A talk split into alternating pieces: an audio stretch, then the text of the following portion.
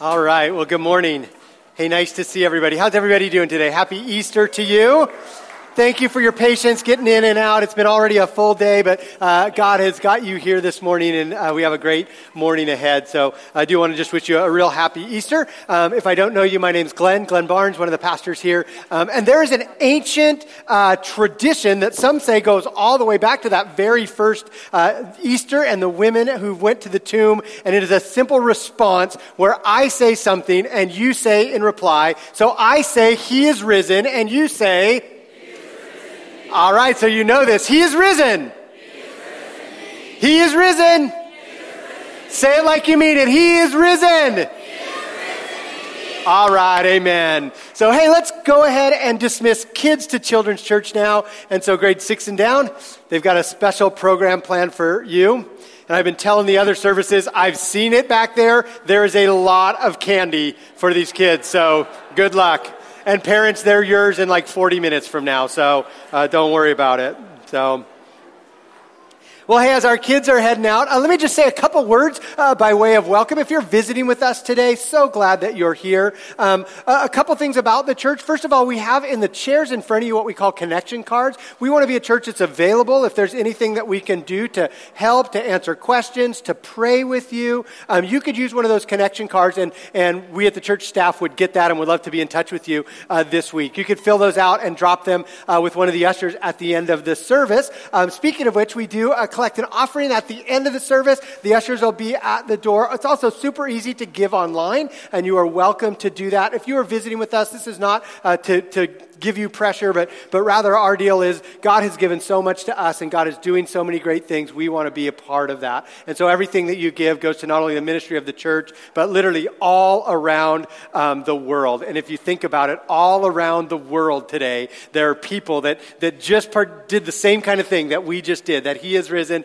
He is risen indeed, gathered together in large cathedrals and, and in mud huts and in little homes, all kinds of different places, places different languages. Um, um, to worship our risen Savior. So we're glad to be a part of it, and we take our place in that.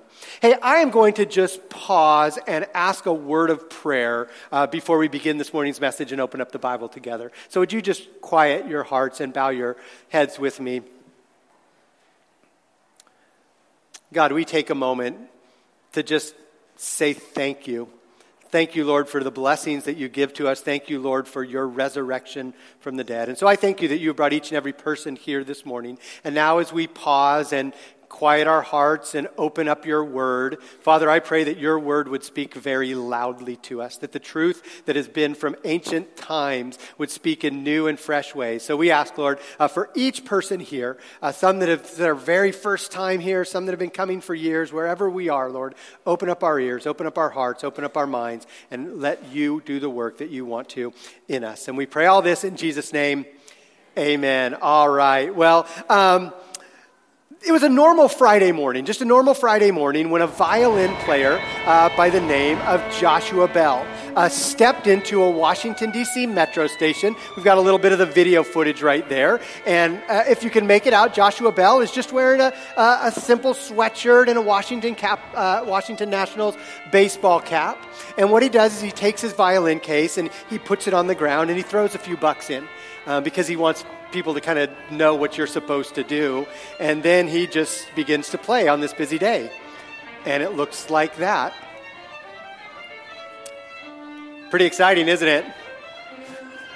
Yeah, in some ways it's not that um, exciting or not really that out of the ordinary. Um, people just going about their busy lives while this man played his violin and people are going by. Uh, he plays for 43 minutes. We're not going to show you all of that, but he plays for 43 minutes. Um, over a thousand people just pass by without even slowing down or paying any attention to him. 27 actually slow down long enough to throw at least a little bit of money into his case. He makes $32.17 in the time uh, that he plays, and there is only one person in those 43 minutes that actually slows down long enough to actually stop and really listen. And yet, here's the surprise to that whole story. The surprise, if you don't know, is that Joshua Bell is considered one of the greatest violin players in, in, in a generation, right? Joshua Bell normally only plays at sold out concerts in the greatest venues and in the biggest cities all around the world. He normally makes almost a thousand dollars a minute. Good gig if you can get it. $1,000 a minute uh, for these concerts. And the violin that he was playing there, it is a 300 year old violin, handcrafted, and it is worth, wait for it, Three million dollars. This guy was playing that violin as people just streamed by. For all sorts of reasons, all different reasons, we can't even know why, people just passed by unaware that they were missing a once in a lifetime opportunity to get close to, to rub shoulders with surprising greatness, surprising greatness. And there's something about people missing greatness that's totally relevant for what we want to talk about um, this morning. Our message is called Resurrection Roads. And what we're going to do is we're going to look at two stories from the New Testament, both that happen as people are traveling along a road. And the first one that I'm going to kind of walk us through, if you will, happens when there are two people, uh, and it was on the very original Easter. And these two people are walking the seven miles on this road from Jerusalem, where all these events had been taking place, to Emmaus. And um, these guys had an opportunity to experience greatness in a way that very few people ever had before. And yet, for a number of reasons, their eyes were closed, they had blinders on, and they were missing that opportunity. They were missing the opportunity um, for greatness. So, this whole story is recorded for us in Luke chapter 24. If you want to follow along in your Bible, I'd love for you to do that. There's a Bible in front of you, it's also going to be up on the, the screen there. But in Luke 24, uh, before we even get there, they say anytime you study the Bible, it's important to know not just the verses you're reading, but kind of the context of it. So, what is the context of this story that we're about to read? The context is literally the greatest day in all of human history. It was the day that Jesus rises from the dead. And so, it's the most significant day in all of history. And yet, so many of Jesus' followers still are a little fuzzy, a little unsure, not only about what had happened, but what it all meant for them. So, Jesus had been in ministry for about three years at this point. He had a number of different people following him, not just the 12 apostles, but other people that were following them. And a lot of them had hoped that Jesus was going to somehow be different from all of the other wannabe messiahs and prophets that had come before him. It was not uncommon that people would come by and make some big thing and people would begin to follow them, and they just hoped maybe, just maybe, Jesus is going to be different. Although it didn't look like that was going to be the case. Because on the uh, Friday before this uh, great event, on the Friday before this great event, the, uh, the powerful um, religious establishment and the Roman authorities come down on Jesus and they arrest him and they put him on a cross. They crucify him on the cross. It's a common death for a criminal, it's a show of intimidation and a show of force. Now, while Jesus is hanging there on the cross, a number of really amazing and pretty significant things happen. First of all, there's an earthquake that takes place. And, then the sky goes dark. Out of nowhere, the sky goes dark. And then when Jesus actually breathes his last breath, it says that at the temple where the, the presence of God dwelt, there was a, a, a curtain or a veil that separated the presence of God and where people would be. And that temple veil was torn in two, divi- separating the divide between God and people. But the most significant things that happens on that weekend takes place on that early, that Sunday morning. Because we see some of the women who had been following followers of Jesus go out to the place where Jesus is buried, and they're just there to pay their respects to him. They want to care for the body, they want to honor him, they want to do this. And so they go out to the place where Jesus had been buried, public place, everybody knew where it was, and they get there, and to their surprise, early in the morning, the stone has already been rolled away. The stone that seals the grave is rolled away. And so they go inside and they can't believe it because the, the grave is empty. There's an angel there, and, but the, the, the grave is empty. All that's left is like this, this uh, the grave clothes kind of folded up neatly and placed in the place where Jesus had been laying. By the way, some people say that this is the very first miracle of Easter because what a single guy actually folds his clothes and makes his bed before he gets up and goes anywhere.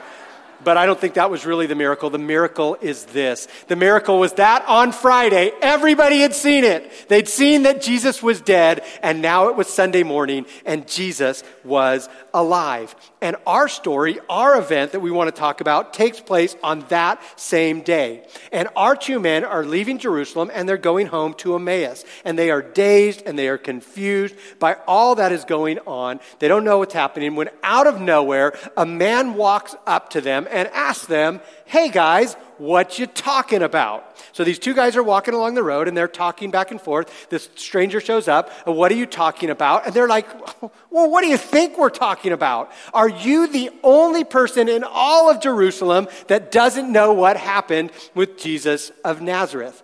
Now, you may know this story, and you may know that the stranger is actually a surprise stranger. It is the incognito Jesus. Jesus shows up. They're kept from recognizing him for a number of reasons we're going to see here. But Jesus is so funny because he's so playful with them because they're like, well, we're talking about what happened with Jesus of Nazareth. Don't you know about that?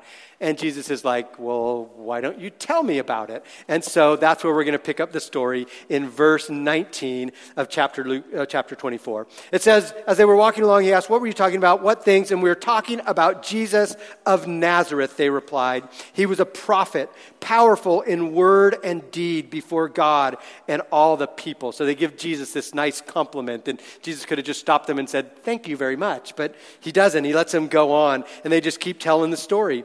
They said, Well, we thought he was going to be his prophet, powerful in word, but the chief priests and our rulers handed him over to be sentenced to death, and they crucified him. But we had hoped that he was the one who was going to redeem Israel. And what is more, it is the third day since all that took place.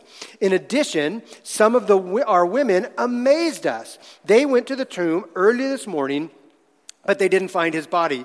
They came and told us that they had seen a vision of angels who said he was alive. Then some of our companions went to the tomb and found it was just as the woman, women had said, uh, but they did not see Jesus. So that's kind of the recounting that they give. And, and, and, those are very important verses for us because they give us a lot of insight, some clues into why these two people were missing Jesus and candidly, why people for generations have been missing Jesus. Literally, for thousands of years, the same mistake that these guys made, people have been making as well. So I want to suggest two reasons why these people were missing Jesus on that first Easter, missing the surprising greatness. And the first one is this, is they were looking for hope in the wrong places. They were looking for hope in the wrong places. Did you catch that?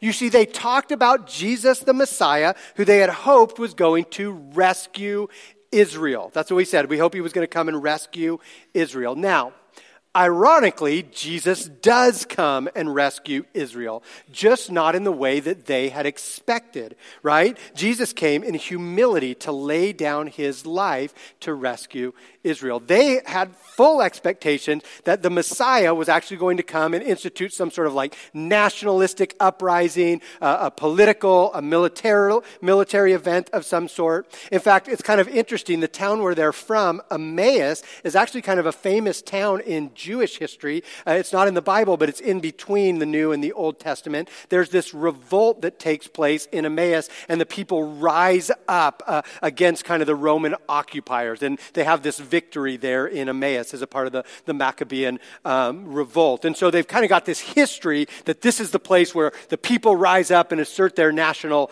uh, power. And so these people are looking for that, and yet what they see is that Jesus came, as we said, in humility to lay down his life. And they were looking for something and they didn't get what they were expecting. And in this passage, you see, they're just missing it.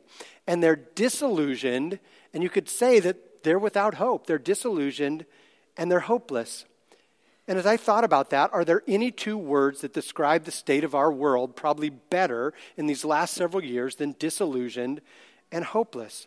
Because all around there is just kind of this angst, this depression, this anxiety, this panic, this addiction, this fear, this lack of motivation, this lack of purpose. And it's not everybody and it's not all the time, but time and time again, we see this. And people are disillusioned and people are missing that hope. Part of the deal is places where people have traditionally looked for hope, they say that that's not working for me anymore, whether it's government whether it's religion, whether it's education, whether it's money, all sorts of different things.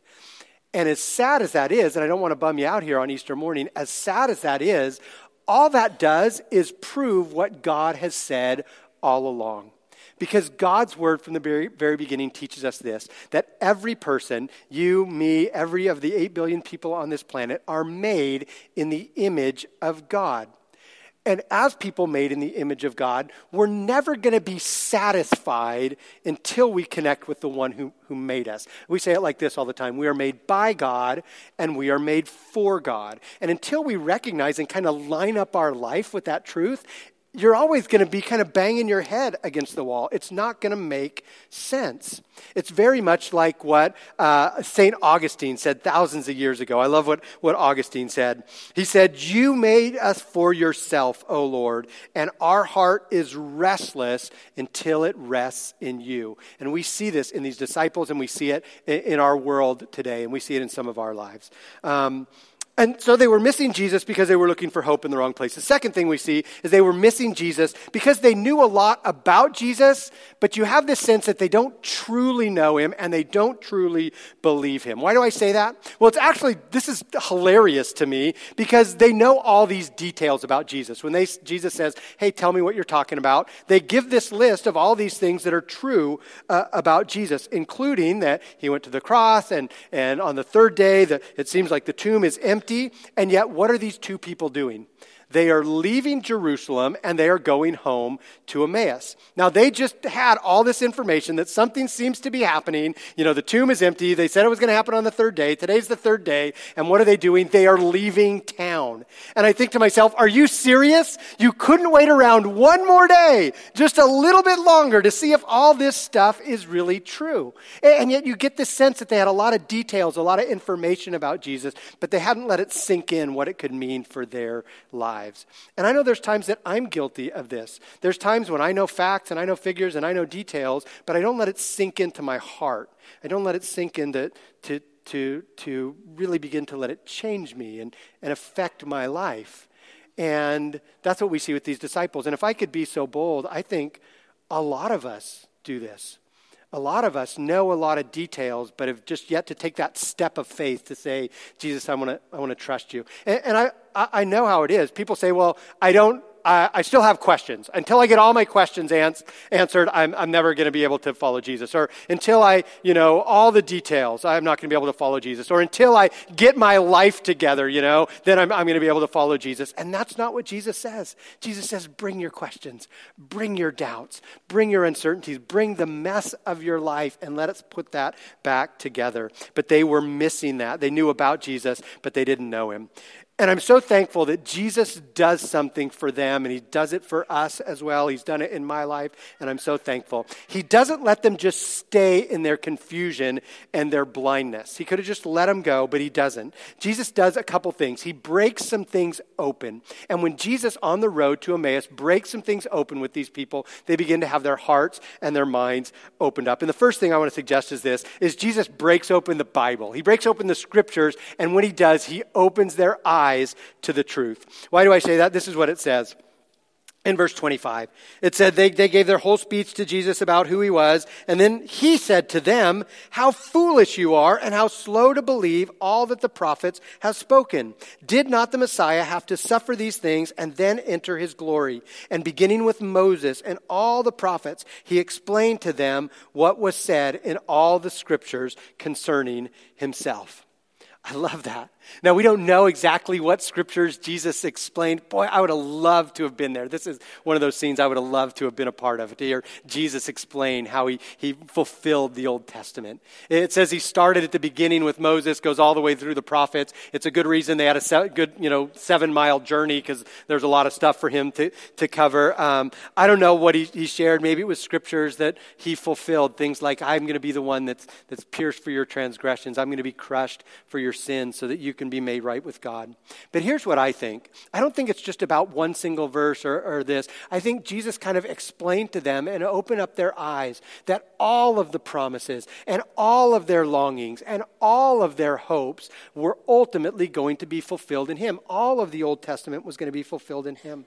One author says it like this I think it's such a great explanation. It says, There are a lot of stories in the Bible talking about the Old Testament and the New Testament as well. Lots of stories, but all the stories are telling one big story the story of how God loves his children and comes to rescue us. He takes the whole Bible to tell this story, and at the center of it, there is a Savior. He is like the missing piece in a puzzle, the piece that makes all the other pieces fit together, and suddenly you can see that beautiful picture. And what a beautiful description that is of Jesus. He's like that missing piece that makes not only the Bible make sense, but can I tell you what it meant for me? That missing piece made my life make sense and, and my world make sense.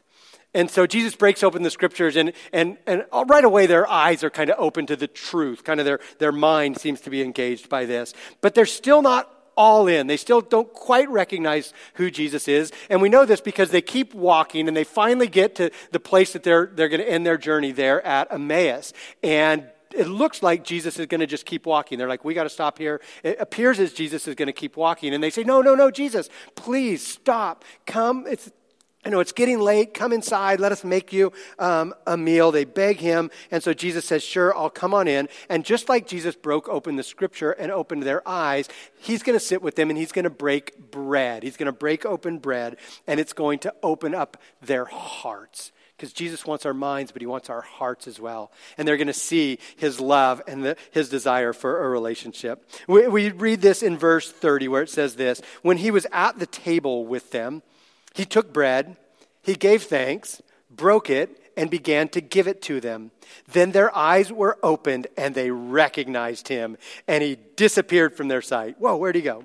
They asked each other, Were not our hearts burning within us while he talked with us on the road and opened the scriptures to us? So, in the same way that their eyes are open, now their hearts are open. It says, Our hearts were burning within us. And some of you that have followed Jesus for a while know that feeling of my heart just feels kind of on fire by the things that God is doing. And I share this to ask you this question Can you see yourself in this story? I sure can see this myself in this story because there have been so many times in my life where I've been close to surprising greatness and yet, because of all different reasons, I'm going about my business, I'm doing my thing, I'm focused on my worries, my concerns. It's like I'm in a train station walking by the greatest violin player of a generation, and I'm just missing Jesus. But the good news is, is not everybody misses him. Like not everybody missed Joshua Bell. One person didn't miss him. Those two guys on the road missed him. You know, it's funny. When you hear the word road trip, what do you think of? Because I think of a car road trip, but in those days, they slapped on the sandals and then probably had a backpack on as they were looking for where to go. In those days, you needed a map, and you did, by the way, if you're under the age of 30, this is a map. That's what that's called, right? But you not only needed a map, you needed to know which way the map was oriented and which way you go. Let me let me hold a little uh let's do a little experiment here. Everybody close your eyes. Wherever you're at, close your eyes completely. No cheating, no peeking. I saw that. No peeking. Everybody all at once without looking at anyone with you, point east. East. Point east. Oh man, we are in real trouble. If Google Maps ever goes down, you guys are in big trouble. Can I tell you that? For those of you who are pointing the wrong direction, that way is east. How many people love road trips? You love road trips? I love road trips. You know what? And, but I'm, on a road trip, I really only have one goal. I think like all men, I only have one goal on a road trip, and that is simply to beat the estimated time of arrival on Google Maps. How many people know what I'm talking about? Like you type in the destination and you look at it and you're like, I can beat that easy. What are they on a, on a moped? I can totally beat that. The only time you can't beat that is when your family is with you. How many people know this? I gotta pee, I gotta pee, I gotta pee. We need to stop and get another soda. I need to pee, I need to pee. Listen, we will stop, but you are not getting another soda. You are killing my estimated time of arrival. You know what I'm talking about? Or, or, uh, semi trucks. How many people know what I'm talking about here? The only thing worse than semi trucks on a road trip is a semi truck trying to pass another semi truck. You ever get stuck behind that and you are like, you have got to be kidding me. And I, th- I actually think semi truck drivers are in it together. Do you think so? Like they've got CBs and they're like, hey, Earl, I got a Honda Accord coming up pretty quick on us in the rear. I know you're going 63. I think I'm going to pop over and take it on up to 64. I know we're heading to a grade and I'll never pass you, but that guy back there right now is probably saying, Are you kidding me right now? I'm, I'm always like, are you kidding me? And then right then afterwards, you ever get up past, you pass the semi who's past the semi, and then you give him the eyeball? You know what I'm talking about? The, as you're driving by? And then immediately you do that, someone in the back of your car goes, Dad, I gotta pee. I gotta pee. And I'm like, I am not stopping. I just waited behind those trucks. If we get off, I'm gonna have to pass him again. And I just gave that guy the eyeball. I am not doing that. I am not passing him. But Bible trips in the road trips in the Bible days were on foot, and many times they were, you know, they would take days or maybe even weeks to get someplace. This morning, the second road trip that we're going to talk about is a road trip from the book of Acts. Uh, it's, a, it's another road trip that we see, and those guys missed Jesus. I'm going to show you a guy who found Jesus on a road trip. We've been working our way through the book of Acts, and so I want to share with you a story from Acts chapter 8. As a church, I skipped over this a few weeks ago, and I did it on purpose knowing Easter was coming, but I want to share with you this story from Acts chapter 8. If you've got a Bible or your outline notes, follow along with me. Acts 8, starting in verse 26, it says, Now an angel of the Lord said to Philip, Go south to the road, the, what kind of road? That's right, you got to preach with me. What kind of road? The desert road that goes down from Jerusalem to Bakersfield. I mean, I mean Gaza, to Gaza. So he started out, and on his way, he met an Ethiopian eunuch. If there's any kids left in here, your mom and dad will explain that to you later. Uh, there's an Ethiopian eunuch in charge of all the treasury. He was very influential, was studied the treasurer for the Kandake, which means the queen of the Ethiopians. This man had gone to Jerusalem to worship, and on his way home, he was sitting in his chariot reading the book of what? He was reading Isaiah, the prophet. And the Spirit told Philip, Go to that chariot and stay near it. Then Philip ran up to the chariot and heard the man reading Isaiah the prophet, and he said, What? Do you even understand what you're reading? Philip asked. I love this story because this Ethiopian is going to find Jesus, and he found Jesus because he was looking for hope in the right place at the right time. He was looking for hope in the right place at the right time. Philip has just come off of a preaching gig in Samaria. He's killing it in Samaria. Uh, and people are coming to the Lord and believing in Jesus. And then God calls him to go to Gaza. Gaza. Like, this is like going to Bakersfield or, no, Barstow. Barstow. Anybody been to Barstow? You know what I'm talking about? Like it's a road to nowhere with nothing on it, right? And, and that's what they're going. It's this desert road. You're like on your way to Vegas or Phoenix and, and it's hot. It's, it's 118 degrees, but it's a dry heat. I mean, it's a dry heat. But he's like, are you kidding me? Gaza? Really? It's a place you just don't want to go. And I'm sure Philip must have said, hold on a second. I'm killing it in Samaria, right? The revival's going great. You want me to go there? But get this, Philip was the right person at the right place at the right time. And he, he went because God told him to go and he didn't question it. He just went. And we're going to see that if you're ever trying to reach somebody for Jesus, you've just got to step into it. He's looking for people who will go when they're called. I mean, if Philip isn't on this road trip, this story doesn't happen. But Philip wasn't the only right person at the right time. This Ethiopian was there he at the right time and at the right place. God him had him there. Um, this guy was a man of authority. He he was a treasurer for the queen of Ethiopia, right? And he was a man who was spiritually seeking. He was searching spiritually. And he had traveled a great distance to Jerusalem and he was, you know, looking into their scriptures and, and he wanted to, you know, examine this faith that they had and he was reading their scriptures. Now get this. This is the easiest gig ever for an evangelist. Do you know what I'm talking about? You have a spiritually hungry people, right, person riding along in a chariot with a Bible open in his lap thinking, what does all this mean?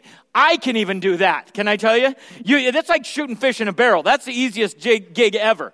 Okay, so he does this. And Philip is running next to this chariot, and he's thinking to him, first of all, this guy is obviously wealthy. He's riding in a chariot. Philip's on foot. He's obviously educated. He's He's got a scroll that he's reading. He can read, so he's obviously educated. And Philip is on foot, basically eavesdropping the rich guy in the chariot. This would be like, picture this, you're walking along the sidewalk in Lodi, and at a stoplight next to you, one of those big giant lifted 4x4 trucks stops, window open, music playing. You jump onto the sidebar of that truck and stick your head in the window and go, What you listening to? Turn it up. I love that song. What do you think the guy in the truck would say? Get off my truck, man. But that's what happens, and that isn't what he says. He could have sent him away. He could have had his entourage get rid of him. But instead, he says, Let me come in. Like, explain this to me. Show me what this means. He was the right person at the right time. But get this this Ethiopian, he knew nothing about Jesus. He knew nothing about Jesus. And he didn't know anything about Jesus, but he was searching for something. He knew nothing about Jesus, but he was searching for something. Let me tell you something. People are searching everywhere.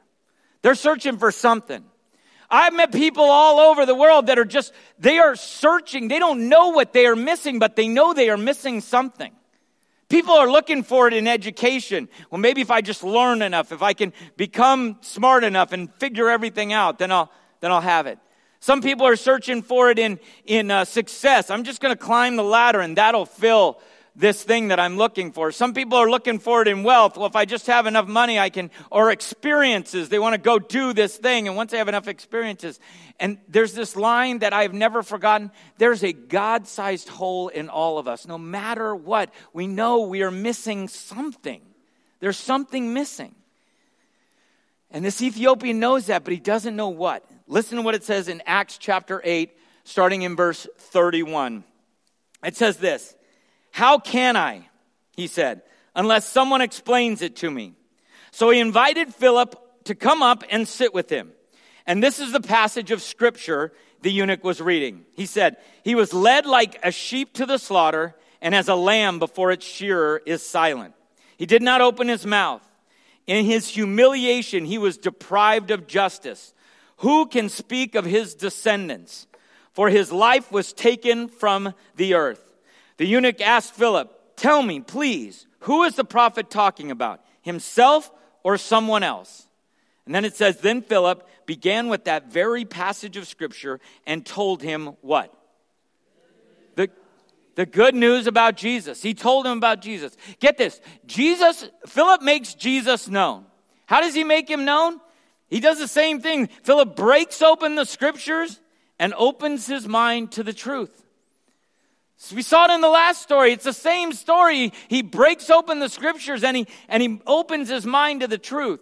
In your margin, you might want to write next to that Acts 8 passage, Isaiah 53, 7 through 8. Those are the verses that he's reading in Isaiah 53. Let me give you a couple of verses just before that. These would have been the verses that he would have just read before he reads these verses. It says this Yet it was our weakness he carried, it was our sorrow that weighed him down. And we thought his troubles were a punishment from God for his own sins. But he was wounded and crushed for our sins. He was beaten that we might have peace. He was whipped and we were healed. All of us have strayed like sheep. We have left God's path to follow our own. Yet the Lord laid on him the guilt and sins of us all. Any of that sound familiar? Isaiah is literally talking about Jesus. It was written hundreds of years before, but he's literally talking about Jesus in this passage, right? And, and he, he, he just brought him to the right scripture at the right time, in the right place, and the right guy was hearing it. And he asked So, what does it mean? Explain it to me. And right then, he begins to explain it. He starts with that scripture and he talks about many others and he talks about the fulfillment of this scripture in Christ. And he, and he, and he goes on and on and he talks about the Messiah crucified and risen from the dead. In Acts chapter 8, the story continues like this it says, As they traveled along the road, they came to some water, and the eunuch said, Look, here is water. What can stand in the way of my being what? Why can't I get baptized right here? Verse 37 only appears in some manuscripts. I'm going to come back to it in a second. But verse 38 it says, And he gave orders to stop the chariot. And then both Philip and the eunuch went down into the water. And Philip, what did he do? Baptized him. When they came up out of the water, the Spirit of the Lord suddenly took Philip away. And the eunuch did not see him again, but went on his way rejoicing. Anybody else freaked out? Philip just disappeared. So baptism service, he's gone. That's, that's weird. But this Ethiopian, when he hears the truth about the scriptures and who Jesus was, he responds in faith. That's his response. He, he's telling him these true things, is, and the, his only response was to have faith and believe. And he says, I need to be baptized. He initiates it. I need to be baptized. Why did he say that? I don't know. Philip probably brought it up in the conversation. But I can tell you this over and over again in scriptures, the only response to placing your faith in Jesus Christ is to repent and be baptized. Repent and be baptized. Says it over and over and over again.